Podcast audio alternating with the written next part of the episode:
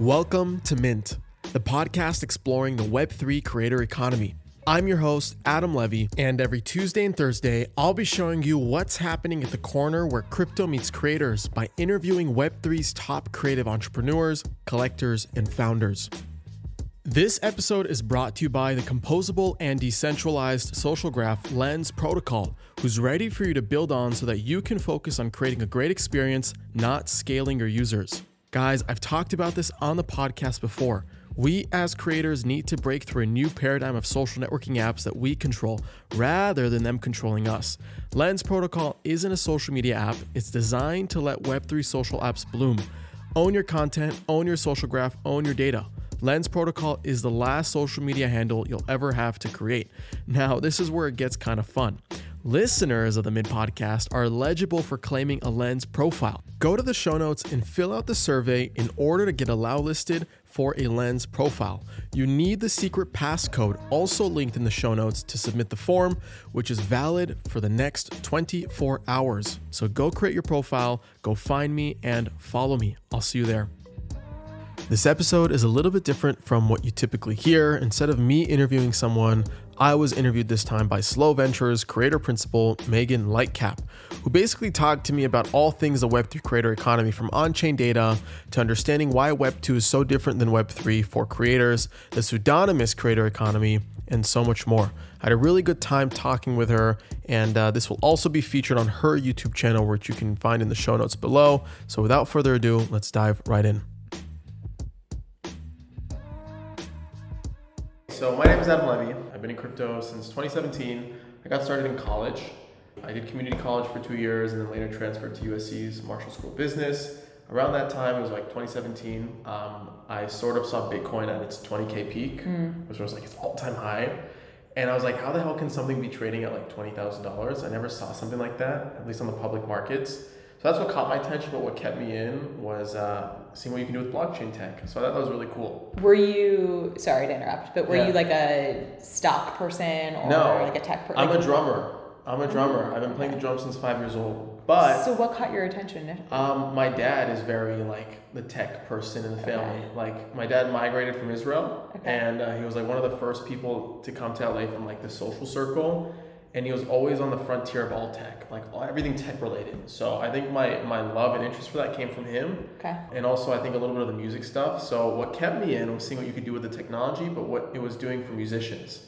So mm. very much like in parallel. Mm. So at the time there was a company called Mediachain, if I'm not mistaken. I think like Jesse Walden started a company, got acquired by Spotify. I was like, oh, you can do more than just like day trade with this stuff. Yeah. So that's sort of what like what kept me in, and uh, read the Bitcoin white paper. Was fascinated, and this was around like my winter break. So I had like four weeks just to like catch myself up on everything that was happening. And then I started writing in Facebook groups on campus. If you want to learn about like peer-to-peer payments on a Saturday, like 3 p.m., doing like a whiteboard session. Okay. Okay. Don't laugh. I know. But like three people showed up. And then did it again the next week, like five people showed up. And then at the time there was like a club that was starting. What sort of was like five people on a weekend, then slowly turned to like 350 students on campus. At least measured by like the newsletter and like type of event attendance that we had. Where we did white paper roundtables, we did recruiting events for Coinbase, we did hackathons, oh, we wow. we also like started like a venture arm where we'd invest in like projects, which was through a separate organization, but yeah. So around that time, I got my first internship in the space too. I was I got started like working at a VC fund, one of Tim Draper's like subsidiary funds. It was a small fund. The other two partners were Alon Goren and Joseph Holm, and then Tim Draper. Cool. And uh, learned a, learned a ton from them. Was working with them for about a year. That ended, and then I had the opportunity to study abroad. And I told my advisor I want to study in Switzerland. And this was maybe early 2019. In Switzerland, there's a small city called Zug, which is known for Crypto Valley. I want to go study near over there and try to find work over there because Europe is way ahead of the game in the US. I was there for five months trying to find a job, working like illegally with different startups over there, um, only to graduate. I moved to Vienna, worked with like a blockchain IoT startup. Was there for a few months. They had an offer to get acquired. They dropped me, and I came back to LA and joined the fund that I was mm-hmm. interning for full time. I was the only full time employee between the three partners, and it was great we had like 22 portfolio companies by the time I quit, and uh, I learned a lot from Alon, Joseph, and Tim. Um, I really credit them for like a lot of the marketing and like PR stuff that I. Started. Are they still at the fund now? Yeah, okay. yeah. Still the three partners. They're great. But the podcast then came about. Long story short, And um, podcast is called Mint. Kind of goes back to my roots as a drummer, as a creative, seeing the overlap between the creative and like the tech side. So I wanted to cover where crypto meets creators. I thought that was super interesting and super yeah. hot. So I started this podcast as a way to just like selfishly learn about the space, but also document what we're doing over here. Sure. Yeah. yeah. yeah. Awesome. How long has the podcast been running? So over 120 episodes, over a year, and I'm very lucky to talk to three types of people on a weekly basis: crypto native creators, collectors slash investors, yeah. founders, all sort of building for the Web3 native creator economy.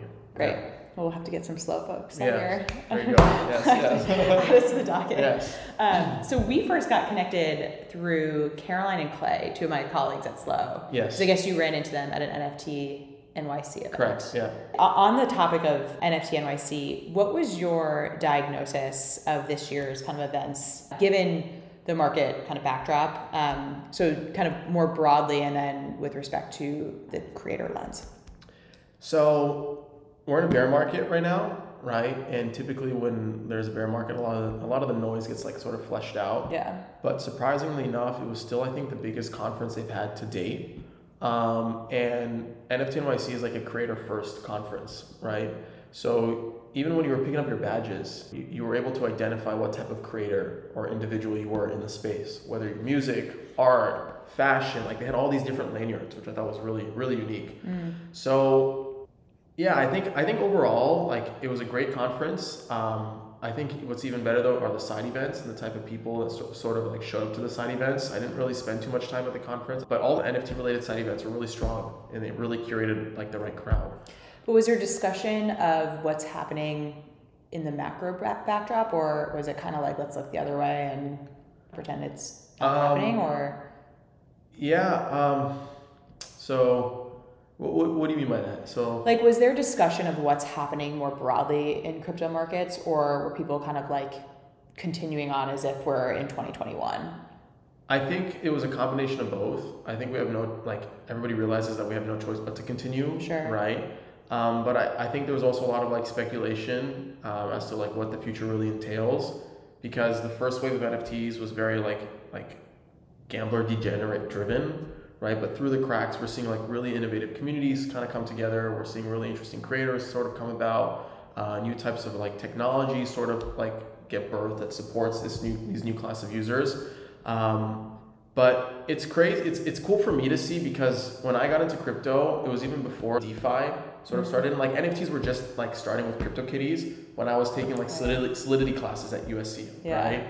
And we like built apps, but nobody really knew what CryptoKitties were. Like it was just like a cool, fun thing to do. And I remember when I when I was at Draper Goren Holm, the whole DeFi summer like sort of kicked off, right? And for the longest time, it's either you, you were basically like just like crypto was DeFi, right? Yeah. But then culture came into the picture, and NFTs and DeFi sort yeah. of like emerged.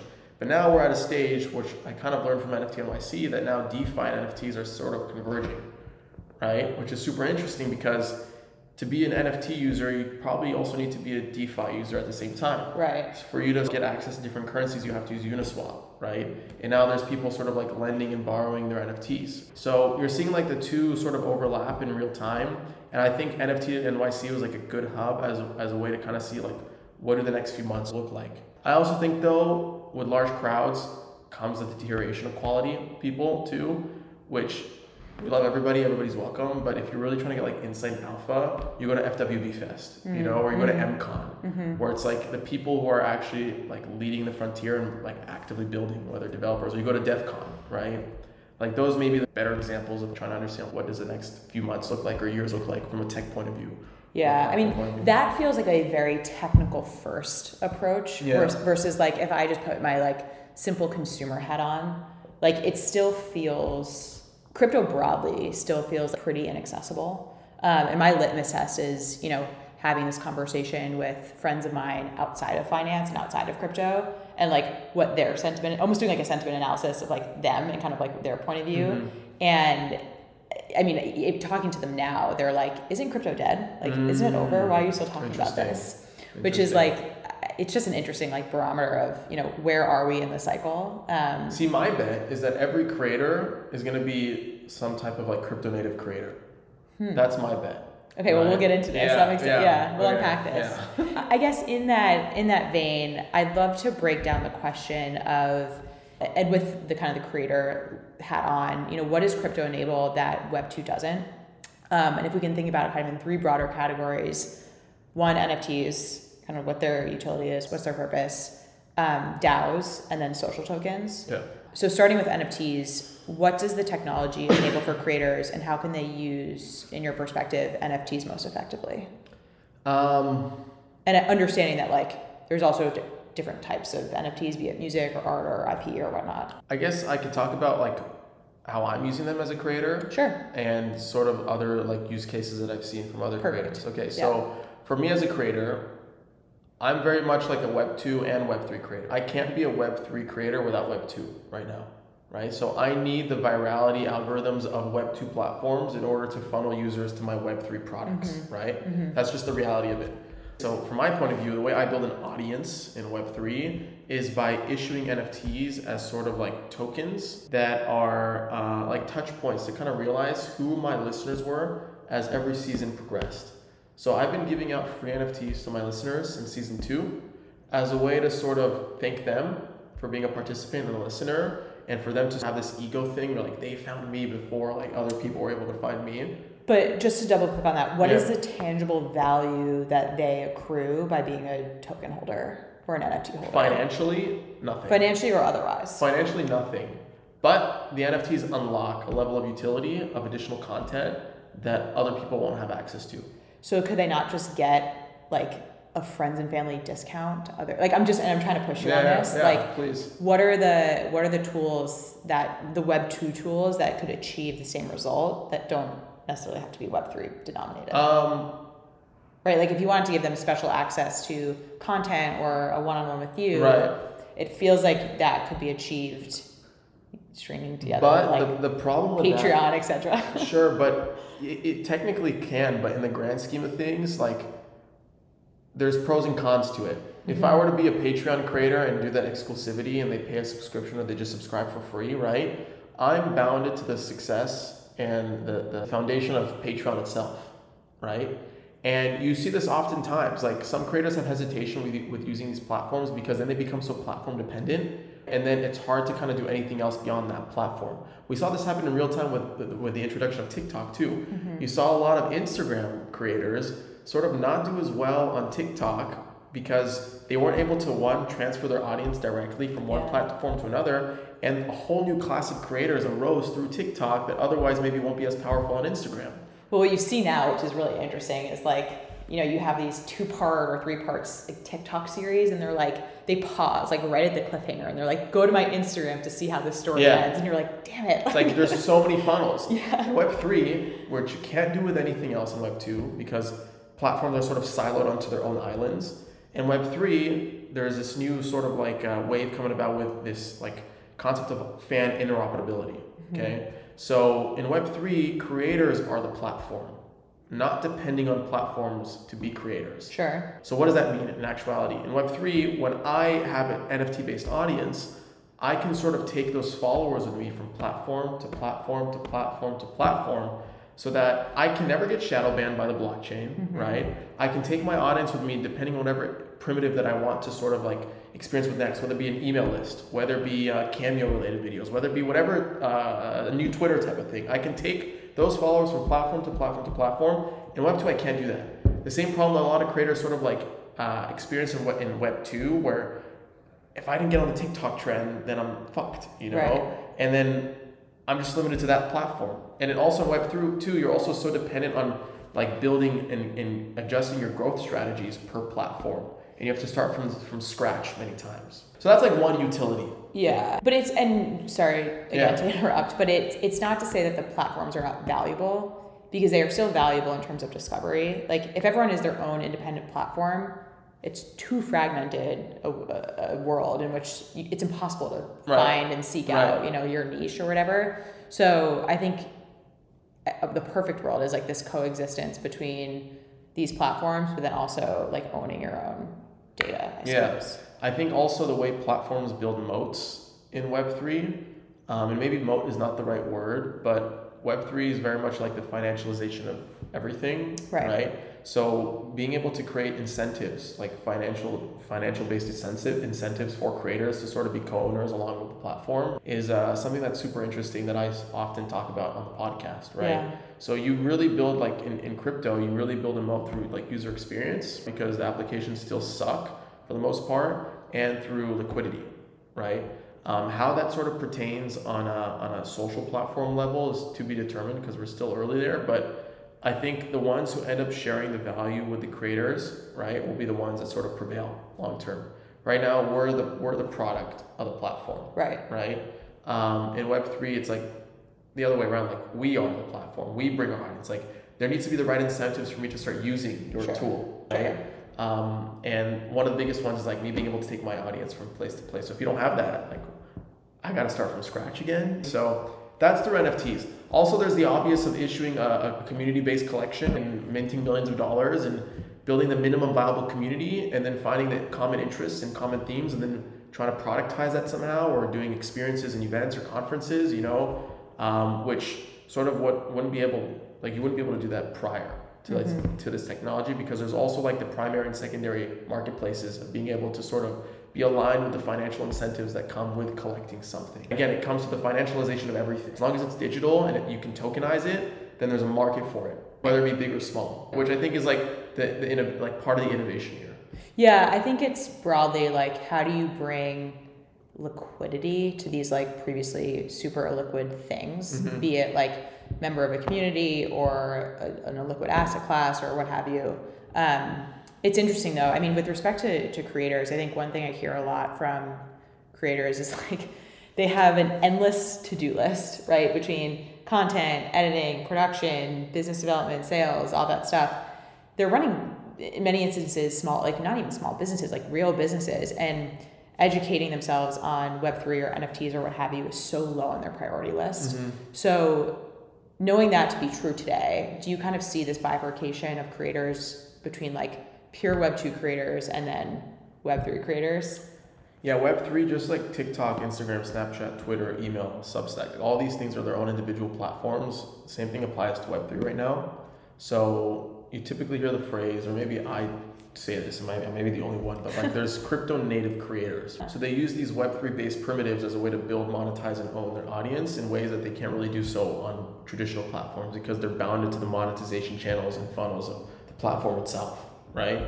Um, so, but what's interesting is because there's a new class of creators, it's like what happened with TikTok. It's like when new class of creators were emerging on TikTok, a lot of the attention started to shift over there. Yeah. Because they were either willing to like able to build audiences in a viral way like never before, or they were able to get brand deals because they built that level of attention. Like same thing is happening in, in, in Web three.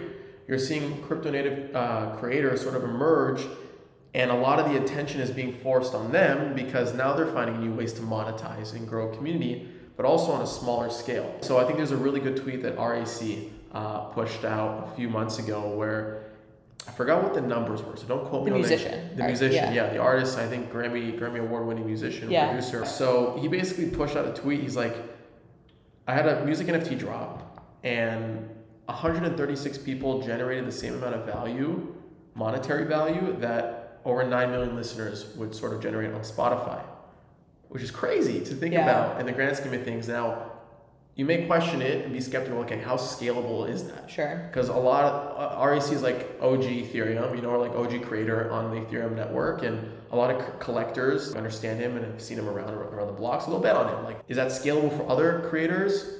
I don't know, but also if you look at like the the, the revenue model for like Sound.xyz, for example, even being able to crowdfund one ETH, like 2K right now, how many listens it's required to make 2K? Yeah, I mean, I think that also speaks to the uh, the unfortunate economics of the music industry. Right.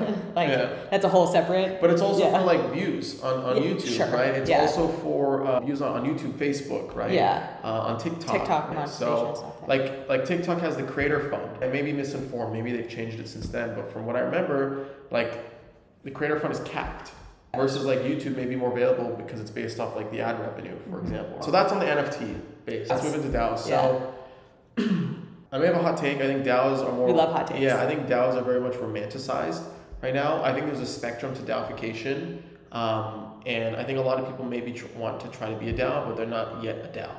The way I see it for DAOs to really operate successfully, in the way I understand DAOs, is like everybody needs to be very much like of a go-getter and very independent themselves to sort of like co-create amongst each other in a way where they don't need to be micromanaged or led.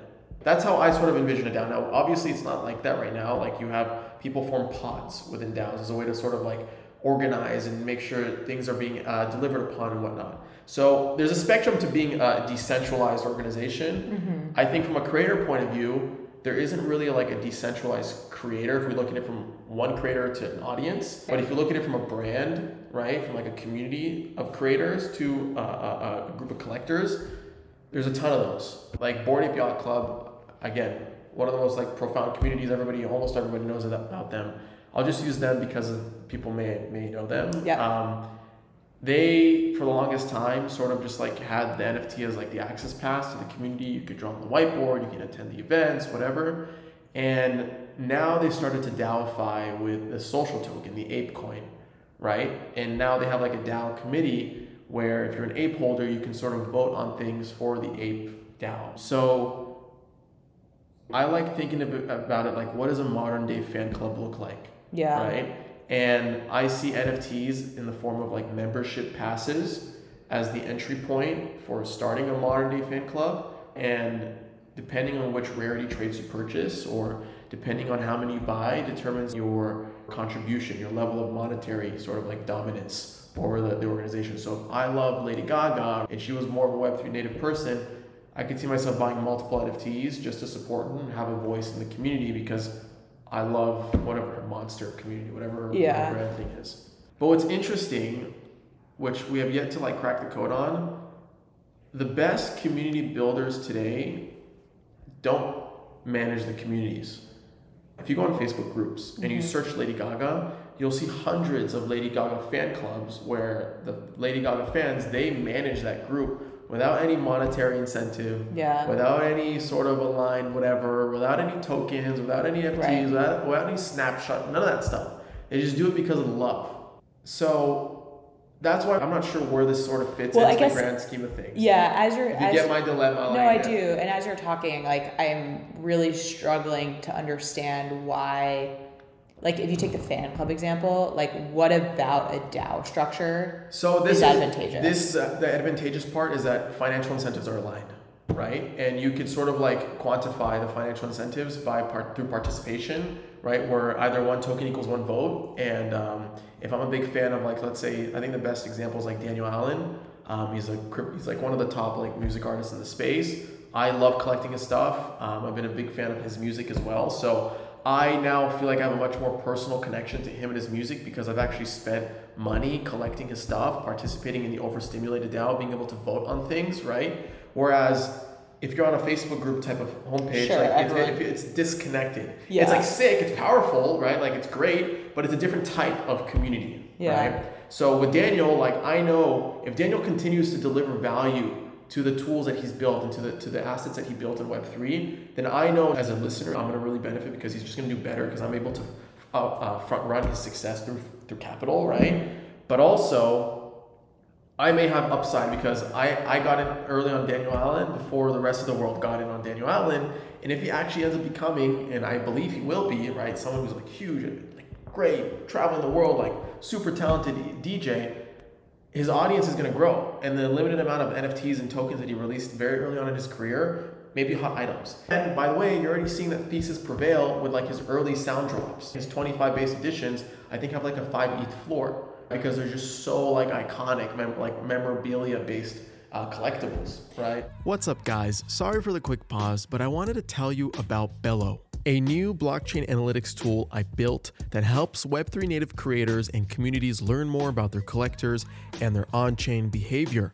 Through a simple search, Bello's Intelligence can help you figure out a price for your NFT drop, show you what other communities your collectors are a part of, and empower you with insights to make confident decisions on how to grow your community.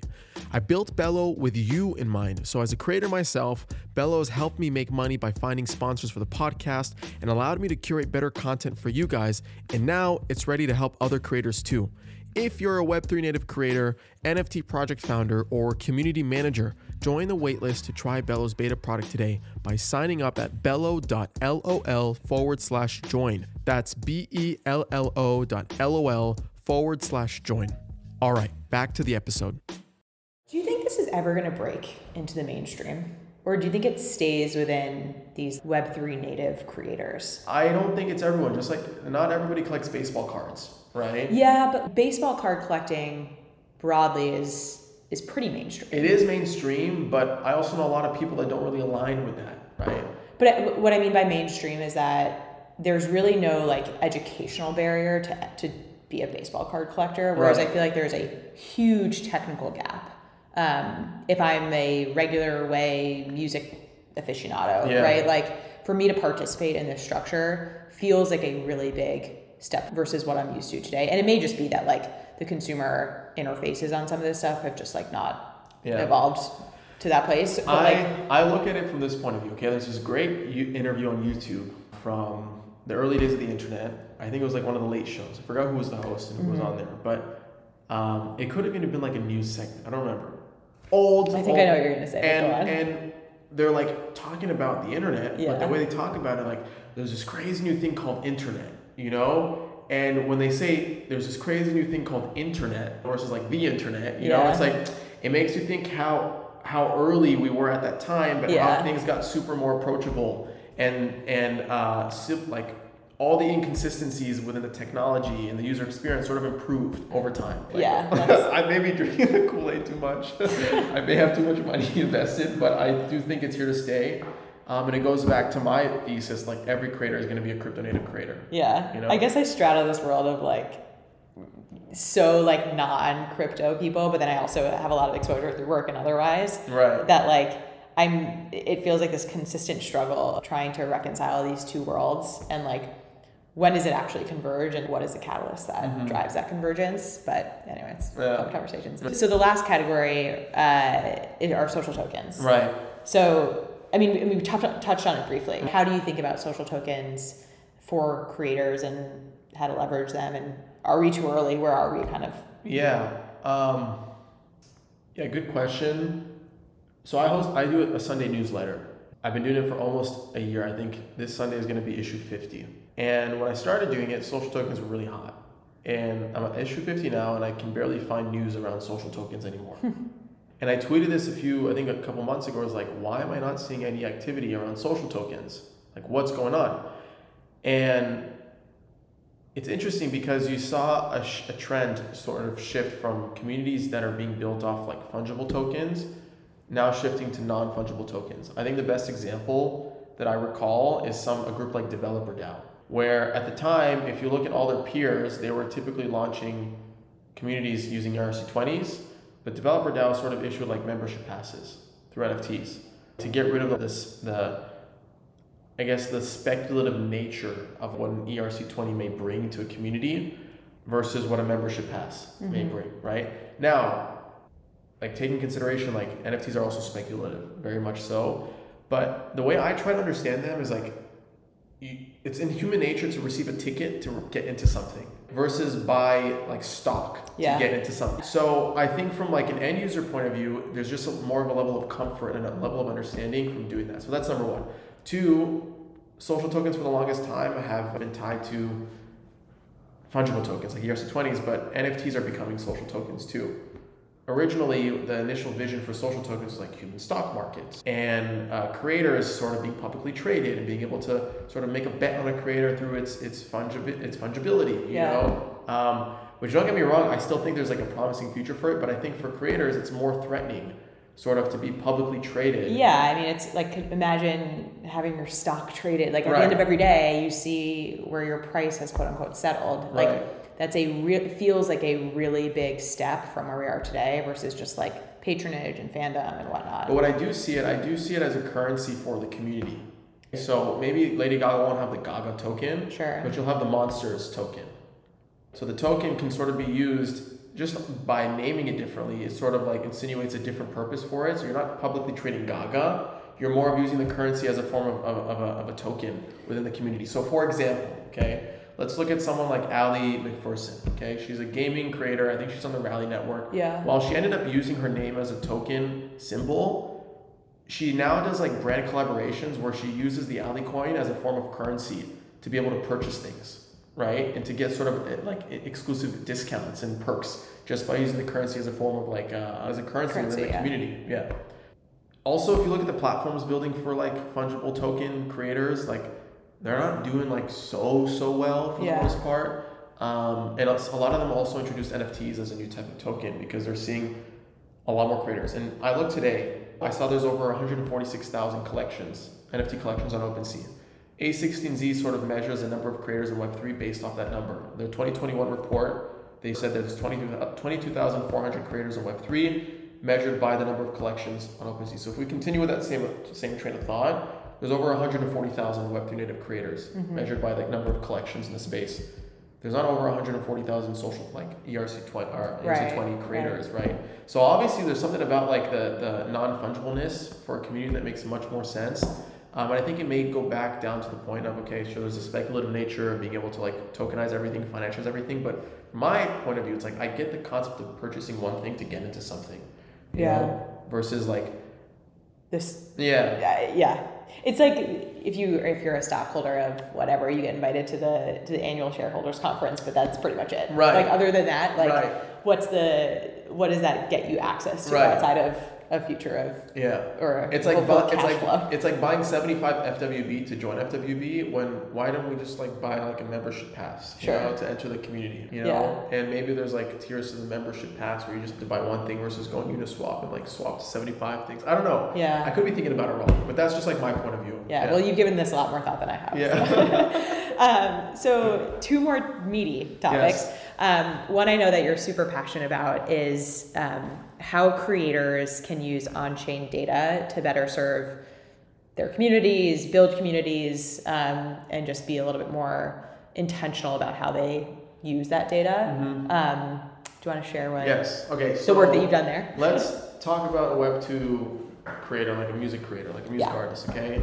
There was another tweet just to back this up a little bit more. Mm-hmm. I forgot by who, but he basically tweeted, "He's like, I have over 27 million listeners on Spotify, but I can't really tap into them. Like I don't know who the hell they are, you know. Um, and maybe if I'm lucky, Spotify will give me the ability to sort of tap into that one percent feature that they have. Maybe it's a few more percentage. I could be butchering the percentage, but it's a much lower proportion to what I'm actually like delivering value to.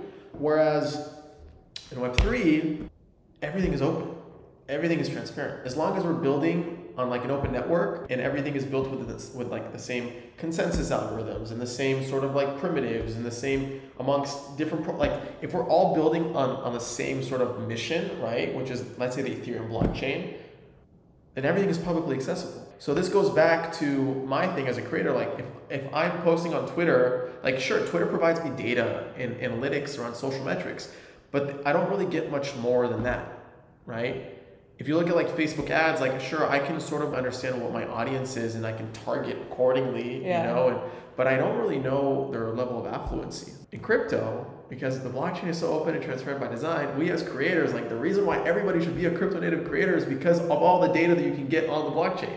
You know, of understanding who your audience is and creating better content accordingly, growing your audience accordingly, and monetizing it more strategically. What do I mean? I give out free NFTs to my listeners, like I said, every single season. Majority of them are now sold out NFTs. I think it's like over 10,000 NFTs today. For the longest time, I knew nothing about who my, my collectors were. Right. Okay. Um, which sort of like and collectors me. being listeners in this. My, my listeners, yeah. but those who sort of minted my free NFT. Right. Okay.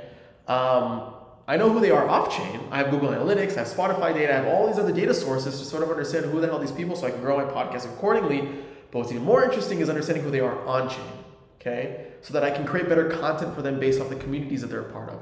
So I know to sort of design maybe like uh, beginner level courses based off their wallet age. So if I know they just entered into crypto, maybe I should be doing more like beginner friendly content versus if they're three years old in the crypto space, they've been through a cycle, I can do more like complex staking, DeFi related type of conversations. So we built this tool called Bello, and Bello sort of allows a creator to understand more about their collectors from a very uh, think of it as like a Google Trends mm-hmm. point of view. So Google Trends, you search a keyword, you get really visual data around it. Yeah. Same thing with this data tool that we built. I don't want to show the data tool. I want to sort of talk about like what it's allowed you to do. Yeah. Okay. Yeah. So I now see. I'm very excited. Yeah, I'm, I'm super excited about it because I think a lot of creators aren't getting the point as to why you should become a crypto native creator. Yeah. Give them the stuff. Yeah, okay, so I learned that a lot of my collectors, 27% of them, collect on Zora. Okay? Why is that important? Because I've really never had someone on the podcast from Zora. I ended up bringing someone on the podcast from Zora. It's a marketplace. Okay. okay? Whatever. Not, not important. Whatever. 27% of my collectors collect on this one platform. I never had an executive from that platform on the podcast. And I should have, honestly, but I had no way of knowing that that's what I should be doing. But I learned that there's an alignment and an interest between my on chain audience. So I brought someone in from the team. We did an episode, and that episode got 41% more downloads than a typical podcast episode.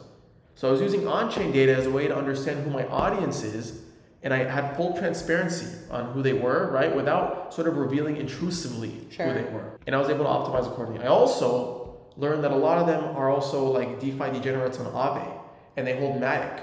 Aave recently released Lens Protocol, right, a new social graph on, on, on Polygon. There's an overlap between sort of getting a new sponsor based off that as well. We showed this tool to a music festival organizer, okay, where they sell tickets as NFTs. Now they're able to understand who their attendees are Eventbrite doesn't give them data. Yeah. You know, yeah. Partiful maybe gives them maybe a little bit. Like they don't give them the amount of data that they can sort of tap into if they were to use on-chain tools as a way to sell tickets and grow a community online. So we learned that a lot of them are already music NFT collectors. Right. And we also found out which artists they collect. Guess who's going to be performing at the music festival? The artists that they collect.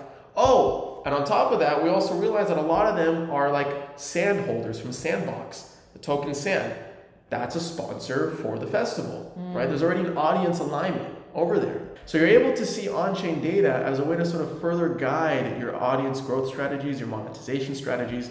Another interesting thing is like with, and stupid question. No stupid. Can questions. this ever be? Because I'm just thinking like GDPRs, like California protection, all that stuff. Can this ever be regulated? Or like, but like, what govern? I guess what governing body would step in and regulate this sort of um, complexion of data you for know, users? You got to think about like to what level they would regulate it because everything is already anonymous. Sure. Without unless you like unless you're you dox ENS yourself. name unless whatever, you're like yeah. me, like an idiot on Twitter where I go levy.eth, sure, right? And yeah. you can see my address, right? Then that's on you, right? But I would argue there's more anonymous people than there are dox people. And I guess the average like uh, address holder is not complex enough such that they're making you know multiple addresses for each different activity that they can like really obfuscate.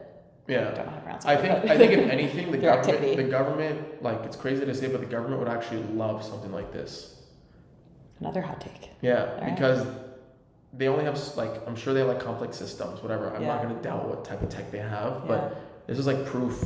Like the reason why they want to create CBDCs right? So they can have government-backed currencies, right? So they can sort of track everything that's happening on chain, right? Like that's like the real value add, sort of. But you can do it in a non-intrusive way without revealing your first name, last name, mm-hmm. home address, social security. Like you don't have to do that unless you're an idiot and you dox yourself like mm-hmm. that, right? Mm-hmm.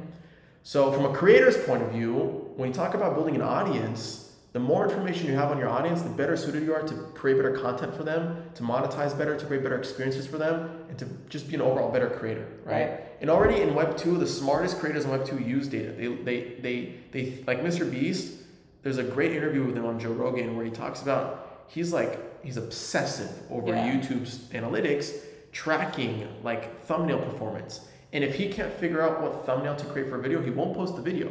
But that's not user, I mean, it's user data insofar as you have like click through rates and views and stuff. But it's not. But it's not like user user data. Sure. Yeah, it's like yeah. performance based data. Right. Yeah. Right. Yeah. No, I mean I think there's there's definitely an opportunity there. Yeah. Um, so in that same vein, in terms of anonymized data and whatnot, there's this whole trend within crypto in and around pseudonymity. Mm. Um, I mean, you spend an hour on crypto Twitter and whatnot, and like no one has their actual face in their profile picture um, or name in their handle. So, how do you square pseudonymity with being a creator when being a creator, by definition, is personality led and identity led? Mm-hmm. Good question. Um, another hot take, maybe. um, I think like the creator economy will grow as a whole as more pseudonymous creators sort of get normalized. And what do I mean by that? It takes a lot to be a front man or a front woman to go in front of a camera, right? And like do a dance and like be very vulnerable like that, mm-hmm. right? I know a lot of creators that do that, but I also know a lot more of people that really enjoy doing that, but don't have the balls to go on camera and like yeah. do that whole entire thing. So being a pseudonymous creator actually reveals a new level of comfort for creativity where you can maybe feel more like yourself without really being yourself and mm-hmm. construct the identity that you want to be seen by others, mm-hmm. right? So I think it's actually very net positive for the space. And a lot of the Twitter characters online, if you haven't met them at conferences, you would otherwise think they're anonymous or pseudonymous, whatever it may be. Right. And they post like the most like crazy shit online, you know, but you don't know who they are in person, right. you know but that's part of their character like that's part of their yeah. personality and i think the most important part is just the con- like being consistent with that character whoever it is exactly. right it almost doesn't matter yeah. who's yeah. behind it yeah. so as long as it's the same person through and or character or whatever through and through yeah and there's a, this one podcaster that i came across um, i think it's jacob or whatever i just remember his website being blue okay and he has mm-hmm. really top guests he's, he's killing it he's doing a great job but he has no like social profile online mm-hmm. you know mm-hmm. um, and I maybe discovered him after he maybe doxed himself, but I haven't really found anything. But I now know him as like Jacob. I, don't even know if that's his name, you know, like his real name, but I know him as like Jacob Blue, you know, like that's yeah. what I remember him as, yeah. you know. And he's a pseudonymous like creator. He's a podcaster. Yeah. And you're also seeing AI tools being built sort of to like manipulate people's voices so that they can sort of yeah. sound up who they want to be. And now you're seeing like avatar based uh, tech sort of being created so that they can become the PFPs virtually. G Money does this really well. Um, there's another one, uh, he helped start Vayner NFT. I'm, I'm blanking on his name, so forgive me. But he created this company where you can create avatars of your PFP, mm-hmm. right, and be that character, whoever you want to be, right? Yeah. So. No, yeah, I, I buy yeah. that it actually expands the opportunity set. Um, I think it brings more people. It, it makes being a creator more accessible to more people. Mm. Um, and then I also think with respect to brand building, it's a really interesting opportunity just because it feels like the because you can be whoever you want right. right. you can be like a tree avatar or what it can be anything not just a single individual or a person and so as you think about brand extension um, you can just get a lot more creative yeah. also a pfp is like the perfect like sort of template to sort of uh, form yourself into a different character mm-hmm. right mm-hmm. so i think a great example of this is goblin town um, and they're sort of known for their like rabid voices that they create that's like super funny. They had a Twitter space that went viral and that a lot of the community participated in and they sort of like that's like a creative act, you yeah, know? Yeah. And there's a tokenization element where it's financialized and a lot of like the floor went up like crazy and everybody that minted it for free made it great money from it, you yeah. know? So that's like an example of like a creators as a, as a collective, right? Super interesting. Um, yeah. Well, what is one piece of advice you would give to creators that either want to learn more about Web3 or just get smarter on mm. the space and just are very intimidated by it today. So if you're a Web2 creator, for example, trying to get into Web3, and you have some type of an audience, do a Twitter poll, uh, an Instagram poll on your story, and be like, who's interested in crypto, who's not interested. Whoever says they're interested, DM all of them a link to join a Telegram group chat. Mm-hmm. Give them a free NFT, and then sort of start building like like like uh, some type of community as long as you've given them some type of like on-chain asset whether it be a POAP whether it be something that you mint for free whatever it may be just get them involved and i think that's the best way to sort of migrate your web 2 community into web 3 yeah. right? Um, there's another concept in crypto called like the minimum viable community right? We first build out audiences and then we productize them. Creators are like the definition of that yeah you know? So there's never been a better user for crypto tools than the creator. Yeah. Right. They embody naturally what a Web three sort of like environment sort of looks and feels like from a decentralized level. So go on Instagram, put on a poll, who's into crypto, yes or no. Everybody that marks yes, DM them, send them a link to Telegram, and then send everybody a POAP. Just yeah. give them a free NFT, just get that involved, and then start from there. Do like a weekly session where you just like so what do you guys want to do now? You yeah, know, like yeah. I'm curious about this. What questions do you guys have? You yeah. know? And then if you want to do a drop, like create videos on how to start a MetaMask and how to transfer money from one place to another and get your audience familiar and comfortable. Um, yeah, I think that's what I would say. It's good yeah. advice. Yeah. It's the playbook right there. Yeah. Well, thank you so much for doing this. For sure. I appreciate Thank you for having me. Yeah, you joining. What's up, guys? Thank you for listening. If you've gotten this far, then you are a champ, and I owe you a free listener pin. Go to adamlevy.io forward slash NFT fill in your info, and I'll distribute the NFT towards the end of the season. By collecting your pin, you prove your contribution to the season and get exclusive access to content, allow lists, and more. So be sure to collect yours. Also, please make sure to rate and subscribe to the podcast wherever you're listening. This helps me out so much. And finally, hit me up on Twitter at LevyChain. I want to hear what you're building, the latest crowdfund you're trying to complete, or if you simply want to chat. I love talking about where crypto meets the creator economy, and it's no different if it's coming from you directly. So thanks again for your support. It means the world, and I'll see you on the next episode.